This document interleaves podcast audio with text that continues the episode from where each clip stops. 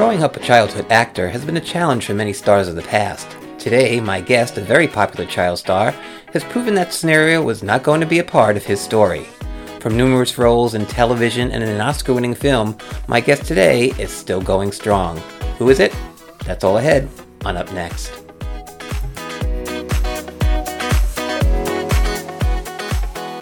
Everyone, it's John Contratti, and this is Up Next. Today, my guest is an actor from television and film. We all first discovered him as Ernie Douglas on the classic sitcom My Three Sons. Since then, he's appeared in numerous television series, movies. He's also an author of the book The Importance of Being Ernie From My Three Sons to Mad Men, a Hollywood survivor tells all. Got to say, it's a long title. I've, I've written three books, and if I put the three titles together, they're not as long as that one title. Welcome, welcome, Barry Livingston. How are you? I'm good, John. Thanks. Thanks for having me. Thanks for being here. So, um, you grew up in Los Angeles. I did. Yes, Hollywood. Born in Hollywood, actually. Literally born in Hollywood. Before My Three Sons, you were working. Tell us some of the things that you did before My Three Sons.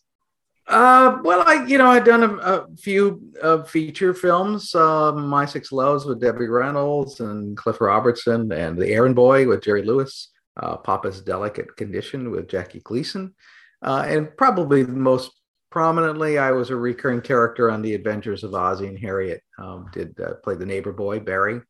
Did 16 episodes, so it was a pretty substantial recurring role. I think I I got my very first guest star billing on on the Ozzie and Harriet show, uh, thanks to the Nelsons. Uh, they were a great family, and and uh, so yeah, you know, I, I was working pretty consistently before Sons.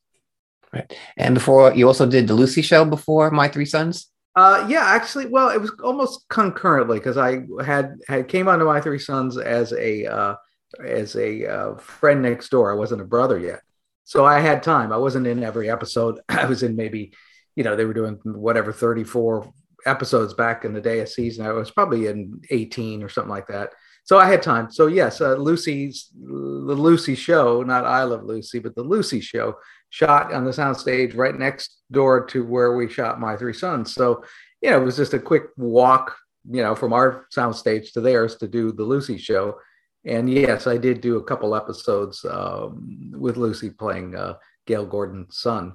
And then uh, the following year, I, I was officially adopted and became, uh, you know, a, a son. So I didn't have time to do any more Lucy's. So we know your brother Stanley was on My Three Sons as Chip. Really? you I never knew that. You didn't know that? Oh, I'm, I, I'm glad I filled you in on that one. I'm gonna have to read the credits.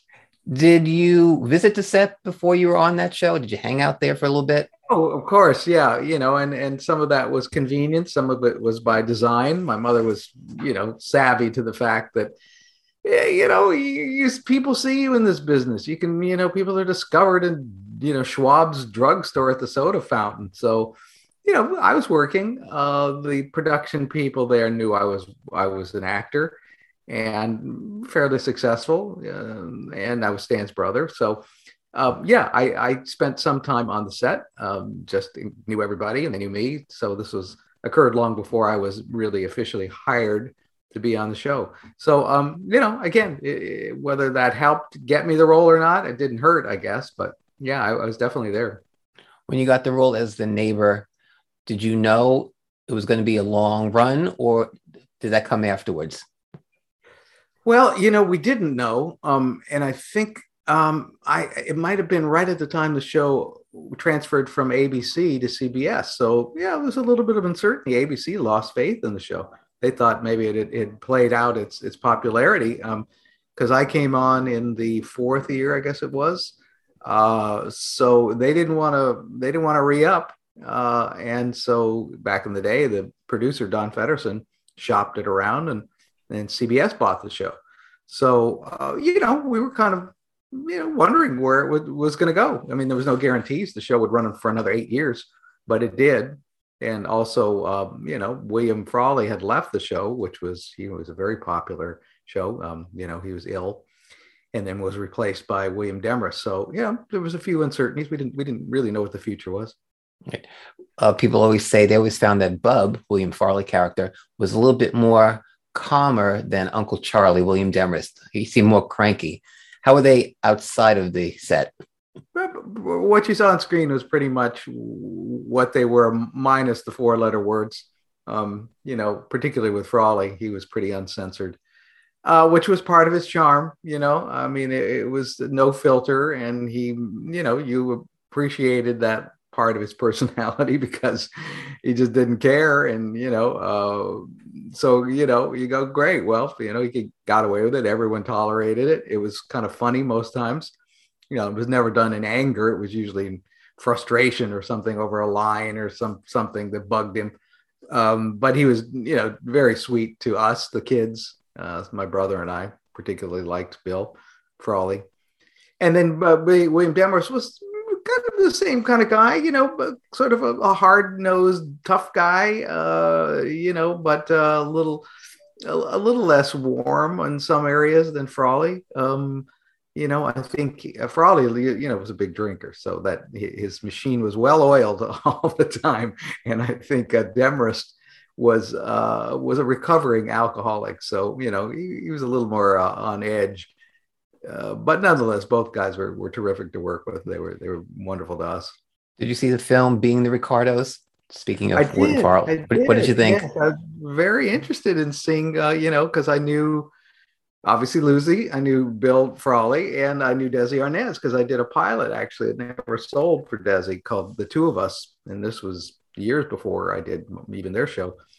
So I yeah I had a, a more than passing interest in in uh, the show and uh, I thought it was good. I thought I thought uh, Nicole Kidman just nailed Lucy's voice because it was mid Lucy. It was not the young, vivacious vocal cords. It was the one that was sort of now a little bit, you know, steeped in a, lo- a lot of cigarette smoke and a little lower and a little, a little, more gravelier and you know, not what I'm doing, but it was better than that. But but she, I thought she nailed that, and I thought the whole tone of the show pretty much caught you know the, what I recall those personalities being. Um, you know, uh, particularly Frawley, who again was cantankerous, but Lucy loved him and unfiltered, and he and Vivian had a pretty cantankerous relationship. Um, but worked well on screen. And then Desi was just a big laughing guy that I recall all the time. You know, he was uh, he wasn't on the set. You know, when when I was doing the I Love Lucy, they had already separated but again, like I say, I, I kind of knew him, you know, from back in the day. And so, yes, I, I, was very pleased. I thought that they captured that the spirit of the show and the characters really well. And finally, Fred MacMurray. Um, see, growing up, I saw My Three Sons in reruns. I never saw okay. them when they originally aired. So what I knew of Fred MacMurray is from Disney films. You know, we'd see a bunch of Disney films with him. What was he like? Um, if very private, you know, um, very soft-spoken guy, but but private and almost people would think aloof, but not really. He was more of a shy person, really. I mean, he, you know, he was a major star by the time he came to My Three Sons. This was 1960 when it came on, and he'd been a star for probably well over 25 years, and and you know had had you know had climbed the ladder of fame and success as about as high as you could in Hollywood having done you know Double Indemnity and the Caine Mutiny and all the Disney movies, Absent Minded Professor, and on and on and on. So yeah, yeah, you know he he lived in kind of a different stratus than the kids. You know he was lived in Bel Air and had his circuit of pals, and he was a golfer. Um, but you know um, it was a very kind of cordial, uh, respectful relationship that we had with him it never transcended into uh, come to the house for a barbecue this weekend, or I'm, I'm taking you all on a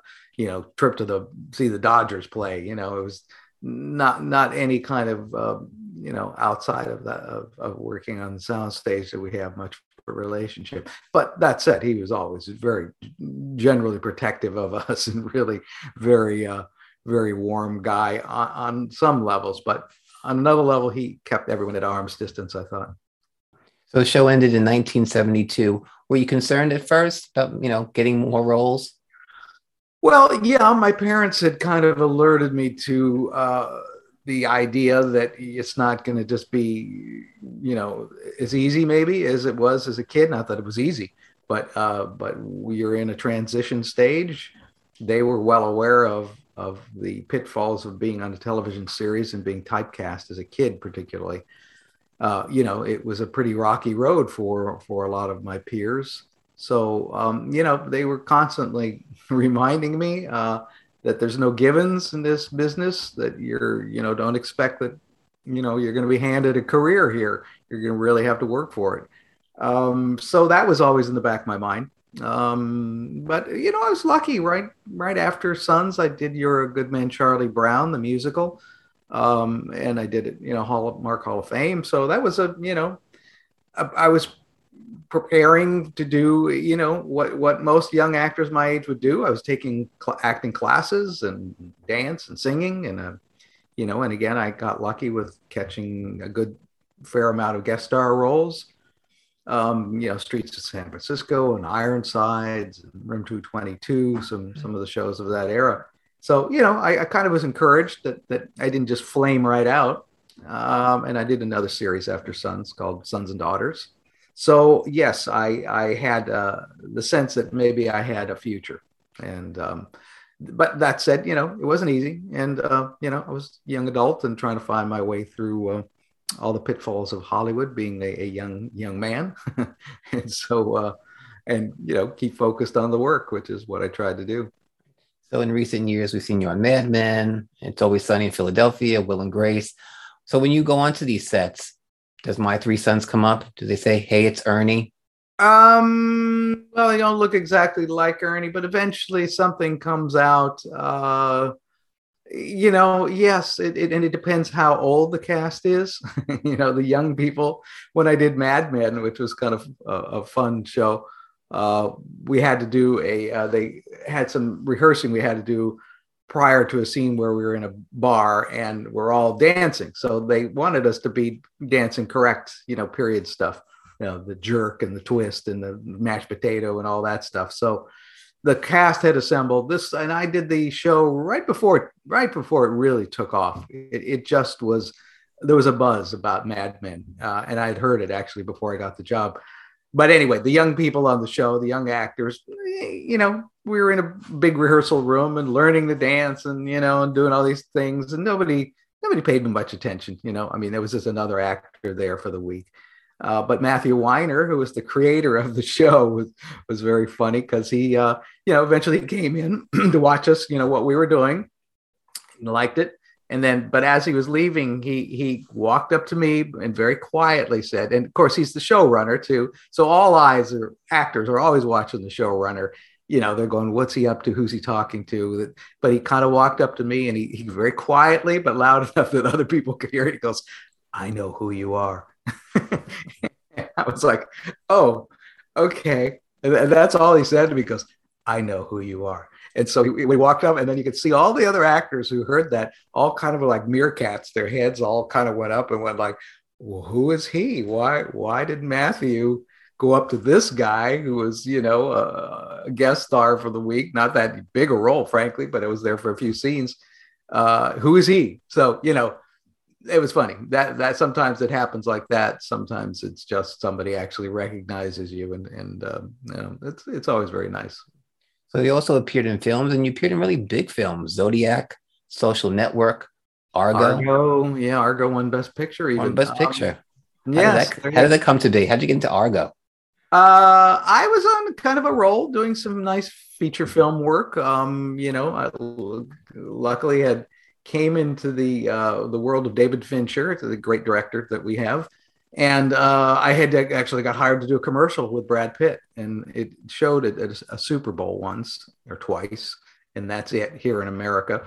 And uh, but then I met David, and then David, um, you know, uh, went on to direct. You know, David's directed some amazing movies over the years, Fight Club and Panic Room, and and uh, you know Benjamin Button and all these you know Zodiac. So you know anyway, when those came about, uh, I got a call to come in and would you would you be interested? And uh, I said, of course, you know. So uh, and then and then Social Network came about. So yeah, it was you know one of those things that you just never know. You do a commercial, you know, you go, well, I'm happy for the work and the money. But it was working uh, for one of the top directors too, who remembered me, and uh, when it came time to do one of his big films, you know, I got the call to come in and work with him. Right. And then Argo was directed by Ben Affleck. Argo was directed by Ben. Apparently, there was a request by Ben, the casting lady, Lora Kennedy at Warner Brothers. Uh, I guess he saw us probably Social Network or something, uh, and and I think he he asked her to bring me in, and so uh, I you know read read for her, and uh, it went well, and uh, that was it. You know, um, you know, it's a it was a great story. I'd never heard that that fantastic story about the hostages escaping, one escaping actually from the the embassy in the Iranian uh, hostage takeover of the of the embassy. So I just went, wow, it's a great story, you know, unbelievably great story I'd never heard. Um, and so anyway, so you know, uh, wound up working with with Ben, and um, that was that was you know one best picture can't can't get better than that. Right. I mentioned earlier that you have an autobiography that you wrote a couple years back aside from telling us about growing up in Hollywood, um, what else can you tell us about that book? What did you include? Uh, well, you know, it's funny because I, I try to focus on things that I thought, you know, were important to my my evolution as a human being as well as my career. Just um, and I finished it, and the editor uh, said, "Well, have you got anything else?" And I, I went, "Well, yeah. I mean, I don't know. I'm and particularly there was a you know what else you got? You know where you could just talk about anybody else important. I said well you know i kind of met elvis presley one time and had is what? You didn't include the story uh, about elvis? I was like well you know it was it was a crazy little encounter but it wasn't like changed my life in any way uh, other than you know it, i met the king and uh, we i was doing my six loves uh, at paramount and he was on the lot shooting shooting. I don't know what whatever movie he was shooting at that time at Paramount. But anyway, I was out riding my bike around the lot, had some free time, and I came across a, a, a limousine idling outside of a sound stage, beautiful white Cadillac. And I just like, wow, you know, it's this really super beautiful car. And the door was open, and I uh, peeked inside and you know looked at all the all the contraptions and all the accessories you know everything's gold trimmed and cabinetry and bar and a TV, which blew my mind that there would be a TV in a car. This is probably 1963. Uh, anyway, Elvis came came out and kind of came up behind me and saw me and is you know say hello hey there kid you know you like the like like what you see and I was like oh yeah you know he goes well he just had it customized they brought it over to show him and he was gonna just gonna take a little little spin around the lot not even go off the lot but just get in it and press some of the buttons and see what works and what doesn't. And anyway, he said, Do you want to come along? So I was like, Yeah, hell yeah. so anyway, wound up taking about a two or three, four, five minute ride with, with Elvis. And we watched a turned on the TV and we watched Popeye and uh, not a whole lot of conversation. You know, I was 10, I guess, or something like that. And maybe he knew me from the Ozzie and Harriet show or you know, he didn't ask me anything other than he probably, I'm sure he must have known because, you know, he and Rick knew each other. So he probably recognized me from as an actor and didn't talk about it. But, um, you know, it was, that was kind of something in the book that I talked about and experiences with Carl Reiner and, and the experiences I had working with, uh, later in my career with, with, you know, David Fincher and Robert Downey Jr. and, um, you know all the great people that I've had this this good fortune to come into contact with. Mm-hmm. What advice would you give to young people who want to start acting at a, you know at an early age? I mean, is it different now? Yeah, I mean, social media has altered the landscape a lot. That you know, I mean, the best the best advice is just be prepared and and and study as much as you can and get on any stage that you can to to work and enjoy the journey because the you know can be a bumpy road and you have to enjoy the ups as much as the downs and that's hard to do because it, it can be extremely frustrating. Uh, but if you love the craft and you're you know i mean luck is opportunity meets preparation. So um, you know if you're prepared and you get an opportunity uh, you're usually going to get somewhere. So that's that's the best advice you can give somebody. And you know because if you don't love it if you're doing it for all for the fame you're yeah, you may get somewhere, but but if you're really good at what you do, your chances are are even better. One of your latest projects is a film called Notorious Nick, which I believe is a true story. Very uh, very cool, interesting story about a and mixed martial arts boxer named Nick Newell. A true story that he was born with a congenital defect and only had one arm. actually his forearm was missing. I think it was the left arm. So, but anyway, Nick, you know, you know, having that kind of a disability, you know, presents a lots of disadvantages in in your world and your life. And you know, where do you go? So you're very limited. But he uh, chose the path of becoming a, a, a fighter with one arm. Uh, crazy story, really, and and but again, you know, he has the heart of a lion, you know, and, and no matter what people told him, to you know do something else you're only going to get hurt because you can't fight a you know mixed mma is, is a brutal sport you know you're going to get brain damage you know and let alone you know win a fight how do you defend yourself in that kind of world? Anyway i played his uh, high school high school wrestling coach uh, which he got into wrestling against all odds and and succeeded. Um, you know but again he he's just a fighter he's a warrior and uh, with the heart of a warrior. And anyway, uh, you know, his life kind of had some ups and downs after school, after high school, but he eventually, you know, decided to, to pursue, a, a, you know, get into mixed martial arts. And uh, nobody wanted to represent him, you know, nobody wanted to help him, train him. So, you know, because they went, well, what's, you know, what's the upside? I mean, uh, this looks like a big waste of time to me. So I was his coach in high school. He comes back to me and we, we you know, convinces me to help him and lo and behold, you know, he he overcame all of the obstacles. Again, the fighters in MMA went, well, I can't fight this guy. You know, if I what if, if I beat him, I what I beat up a one armed guy, and if he beats me, you know, I just got beat by a one armed guy. That does that doesn't good good for my reputation either way. Uh, so anyway, you know, long story short, he, he eventually uh, got a shot at the title, and uh, the rest is history. You'll have to watch the movie to see how it ends. Yeah, and where can we see? I know it's streaming somewhere. Uh, it's Amazon Prime right now. Um, you know, and I think some other platforms, Vudu. I'm not sure if it's on Hulu, but Vudu, uh, Apple iTunes. Uh, uh you know, uh, I think if you Google it, you'll probably be able to just Google Notorious Nick. You know, rent or, or buy. It's available on DVD. So, uh, but you know, I think Amazon Prime, as far as I know, is maybe the the biggest channels, the streaming channel. and the cast includes Kevin Pollak and who plays Nick in the movie? Uh, a guy named Cody Christian, who is quite you know f- famous, you know, great guy. He was on uh, Teen Wolf, and he's currently on a show called All American. Uh, and I guess has a, an enormous social media following. You know, millions and millions of young girls love him. Uh, he's a good-looking guy and a talented actor, and he's he plays uh, he plays Nick Newell, um, yeah, and he's terrific in it. It's a, it's, it's a really inspiring movie for kids. You know, it's a family movie to, to some degree. You know, it's a lot of a lot of fighting, a lot of action, but uh, but it's a good message. You know, to follow your dreams and you know have passion and never let it go. Okay, so the name of my podcast is Up Next. So what's up next for you? Uh, well, actually, coming up in March, I did an episode of a new Hulu series called How I Met Your Father.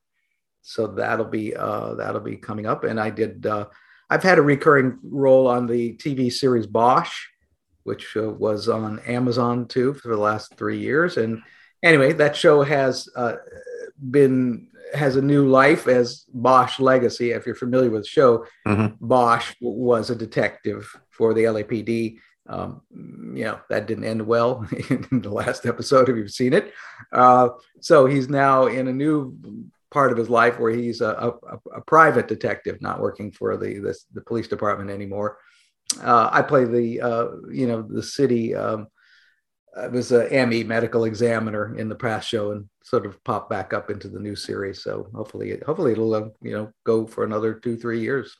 I think that'll that'll air in 2022 sometime. Well, Barry, absolute pleasure to meet you and to chat with you. Thank you. Uh, everybody, check out Notorious Nick. And if you're up early in the morning on Me TV, My Three Sons is on weekdays every morning. It's a great way to start your day. Uh, have a great 2022. And thanks for being here today. All right. Thank you, John. Thank you. You're welcome. Thanks for being here, everyone. I'm John Contratti, and you've been listening to Up Next.